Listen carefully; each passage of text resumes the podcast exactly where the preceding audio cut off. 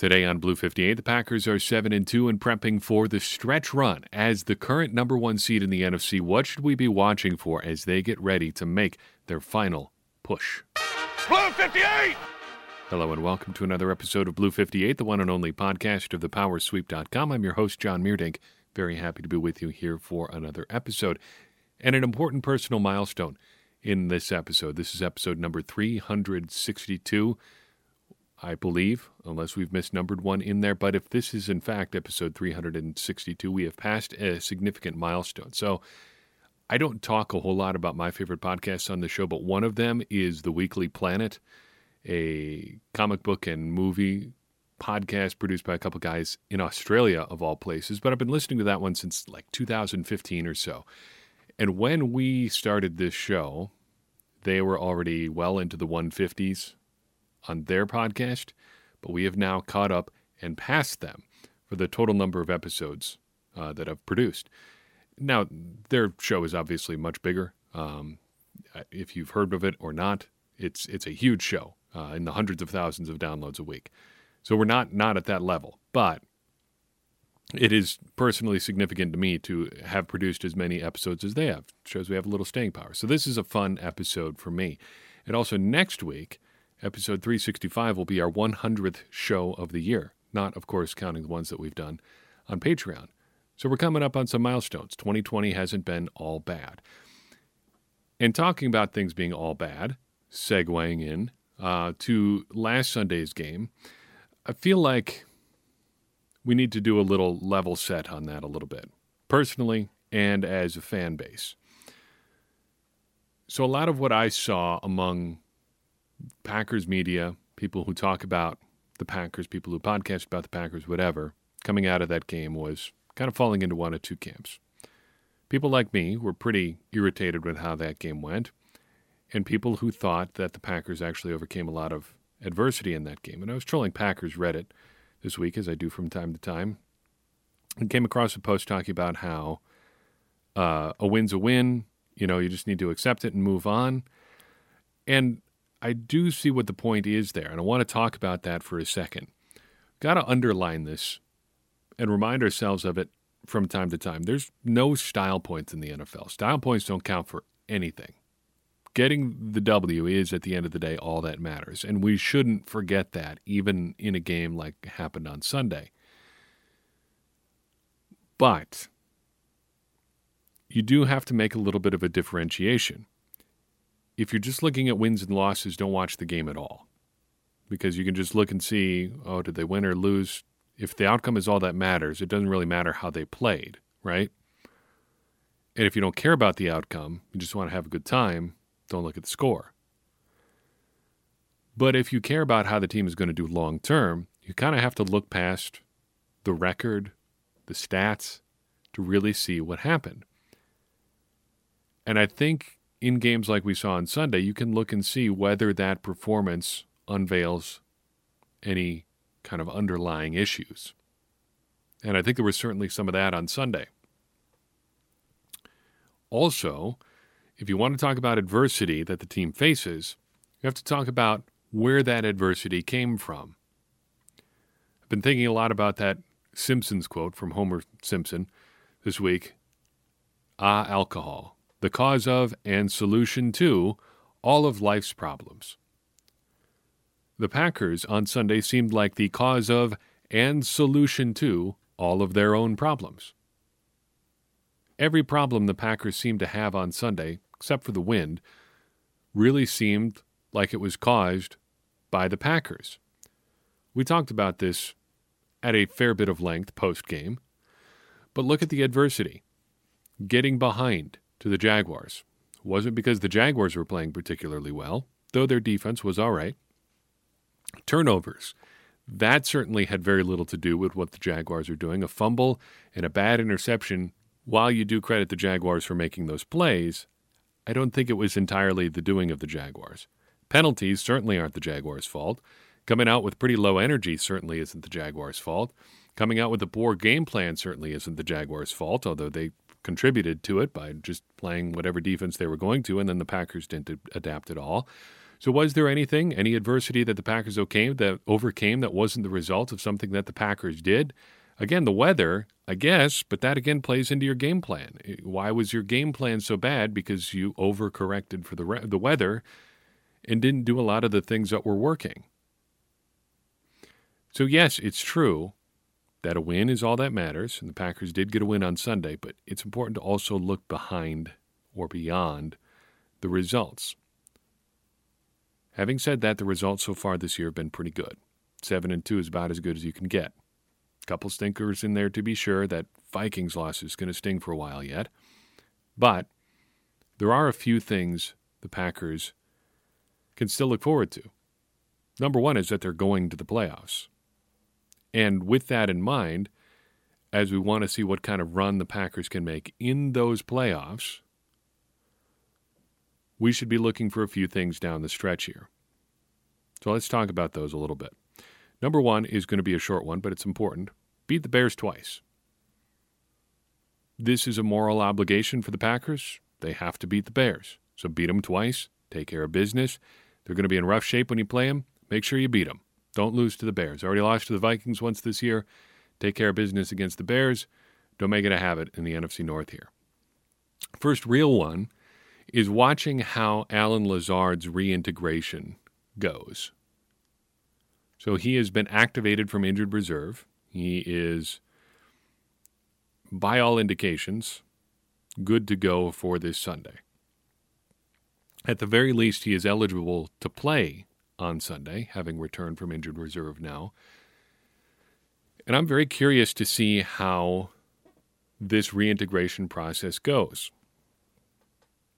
He is not the receiver that Davante Adams is, so we shouldn't judge him in that light. But I think it's noteworthy how poorly things have gone when Davante Adams has returned to the lineup after injury the last couple of years.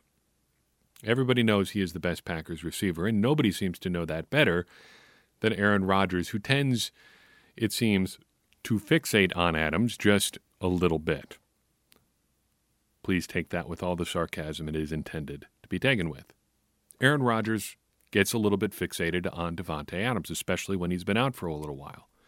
I don't think Allen Lazard is going to have that problem, but how does he fit back into the offense that has gotten by without him for a while now? We've talked about my theory of Matt LaFleur's offense being a little bit like a microchip, maybe a really high-end watch, a lot of intricate moving pieces, but if you get things too out of whack, even a little bit, it falls apart really quickly. The microchip can be compromised. How does reintroducing the guy who was at the time the most efficient receiver in the N F L, by advanced metri- metrics the most productive receiver in the N F L, when he went out? What's the process like of bringing him along? How many snaps is he going to play at the very most basic level?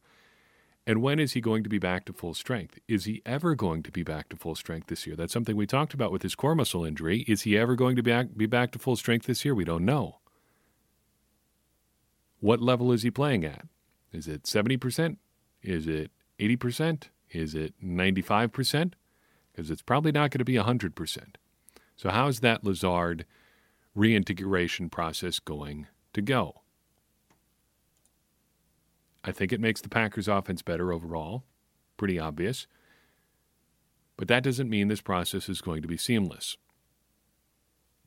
Second thing I really want to watch over the final seven games of this regular season is how the pass rush continues to improve. I think there are some positive signs here.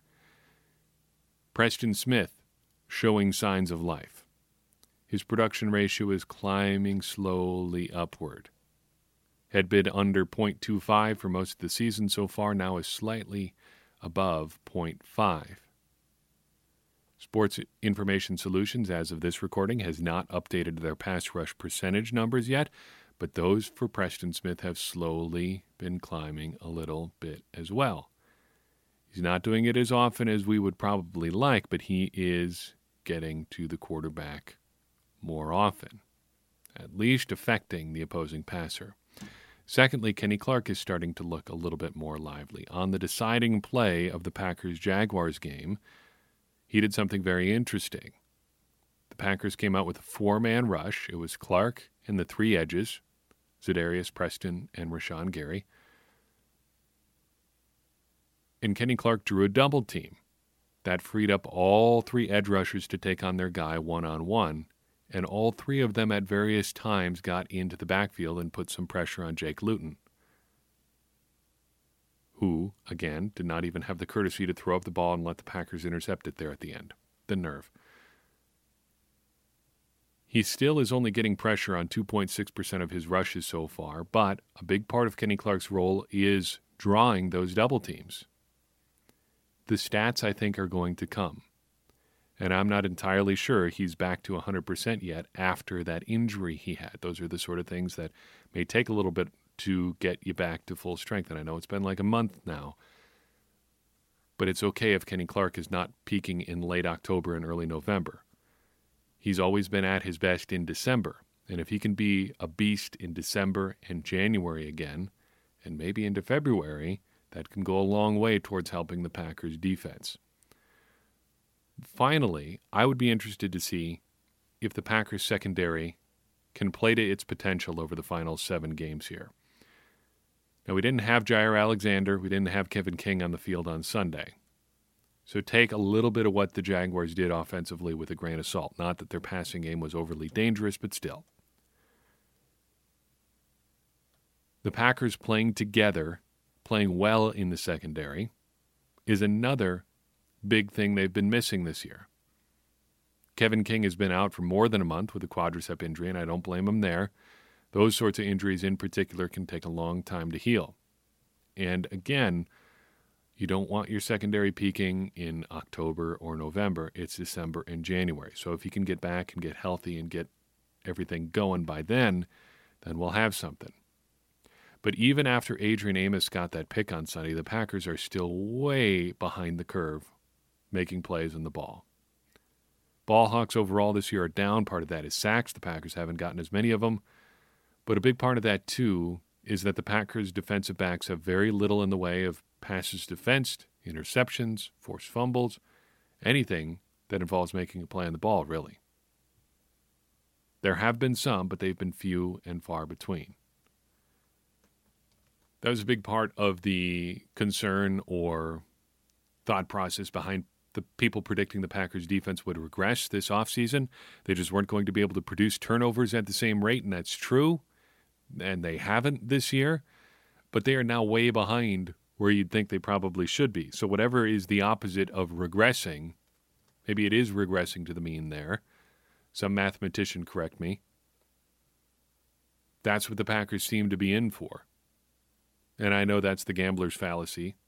Speaking a little bit, we're due for stuff. No, not necessarily, but they are playing or producing at a lower level than you'd expect. And I think there's reason to believe, or reason to hope at least, things could turn around in the second half.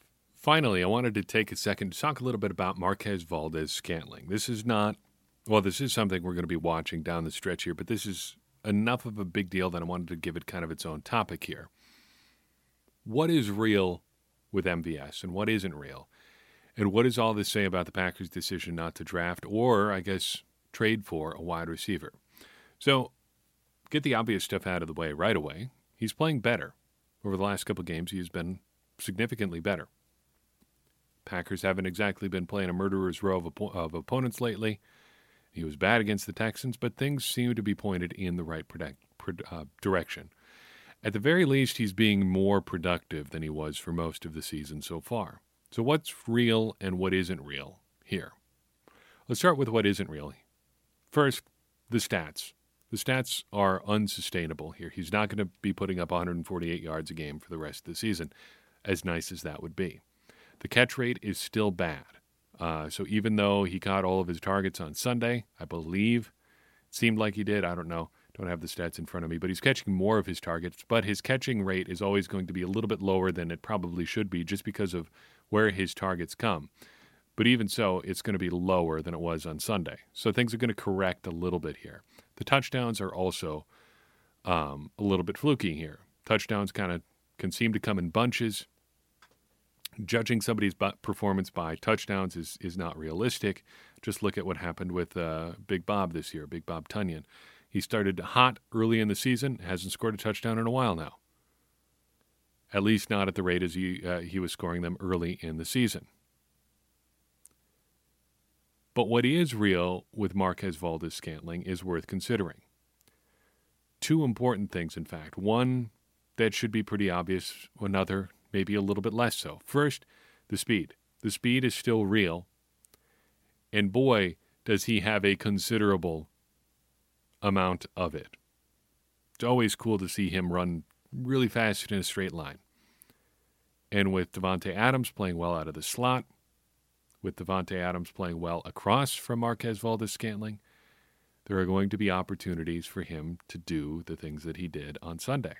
It was also encouraging to see the Packers get him involved a little bit in jet sweep action, something we've been asking for for a while now. So the speed is real, and it is considerable. But more importantly, and less obviously, M V S seems to be really improving in his situational awareness. Now, there's still some drops there, but he's coming, becoming a more complete receiver, and you can see that in a couple plays over the past couple weeks. This past Sunday, there was a third and six in the second quarter where M V S started on the left side of the formation, ran kind of a intermediate to fairly deep crossing route. As Aaron Rodgers rolls to his right, what does M V S do? He stops. He stops running, finds an open soft spot in the zone, and just sits there. Rodgers finds him, hits him right between the numbers. M V S almost literally sits down, and it's a first down after he makes the catch. That's really good stuff. Finding an open spot in the zone is very much a feel thing, and if he's developing that feel, that is a good, good thing. Second play was a third and one from the goal line. Last Thursday, or the Thursday Night Football Thursday, against the 49ers. It was his, his second touchdown. Go back and watch what he does. He works the back of the end zone very well. Sits down, again, scores a touchdown. Goal line, a lot like finding a hole in the zone, is very much a feel thing. Got to have chemistry with your quarterback. Got to know where you are in relation to the sideline, relation to other defenders, relation to other people on offense, so you're not carrying defenders into their area. This was just the second goal line situation touchdown of his career, in his first since his rookie season. At pro football reference dot com, you can look at just everybody's or a, a player's touchdown plays alone. And this was just the second time that I think he had a touchdown of less than forty yards, maybe less than thirty-eight yards in his entire career. Other than that, it's all deep shots. Marquez Valdes-Scantling doesn't do a lot of work around the goal line. But he did it on Sunday, and he did it well. So there is some improvement there. He is playing better. He's doing things better that you expect from a receiver in his third year, and that's encouraging to see. So does that mean that it was a good idea not to get more help at receiver in the draft, in free agency, at the trade deadline? And without belaboring the point too much, because I know that can be a little bit annoying, I think the answer is still no, for a couple of reasons. First, that M V S and Allen Lazard have played well this year does not mean that that was a good choice in and of itself, because it is possible to get good results with a bad process. We've talked about the the four quadrants of outcomes before, right? You've got good outcomes, bad outcomes, good process, bad process. If you get a good outcome with a good process, that's just how things are supposed to work, right? You're supposed to design a good process, and hopefully it brings you good results. That's your job.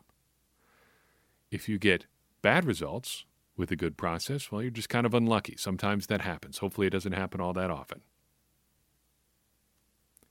If you get bad results with a good process, though, or good results with a bad process, though, you might just be lucky. And if you get bad results with a bad process, well, you're probably going to be out of a job here before too long. Right now, I think it's fair to say that the Packers have gotten some good results with a bad process. They have not invested in receiver at all. The Packers have spent close to zero draft capital at receiver since two thousand eighteen. That is the Gutekunst era, two thousand eighteen, nineteen, and twenty. Going by the Jimmy Johnson trade value chart, they have spent a total of sixty-seven point five points worth of draft picks on receivers, people whose primary job it is to catch the football. They've spent three day three picks on receivers: Jamon Moore, M V S, and Equanimeous Saint Brown. To put that in context, the Packers have spent more draft capital on inside linebackers in the Gutekunst era than they have on wide receivers. Oren Burks, Kamal Martin, and Ty Summers count for more draft capital than the Packers have spent at receiver. They've spent more high picks on inside linebacker, a position Packers fans unanimously agree is bad, than they have on wide receivers. Secondly, even if we don't know every single part of the Packers process fully, you can still identify some issues. Here's one of them. After Devin Funchess opted out, that happened on July twenty-eighth, the Packers still had options for adding talent at receiver. Free agents still out there, could make a, could make a trade.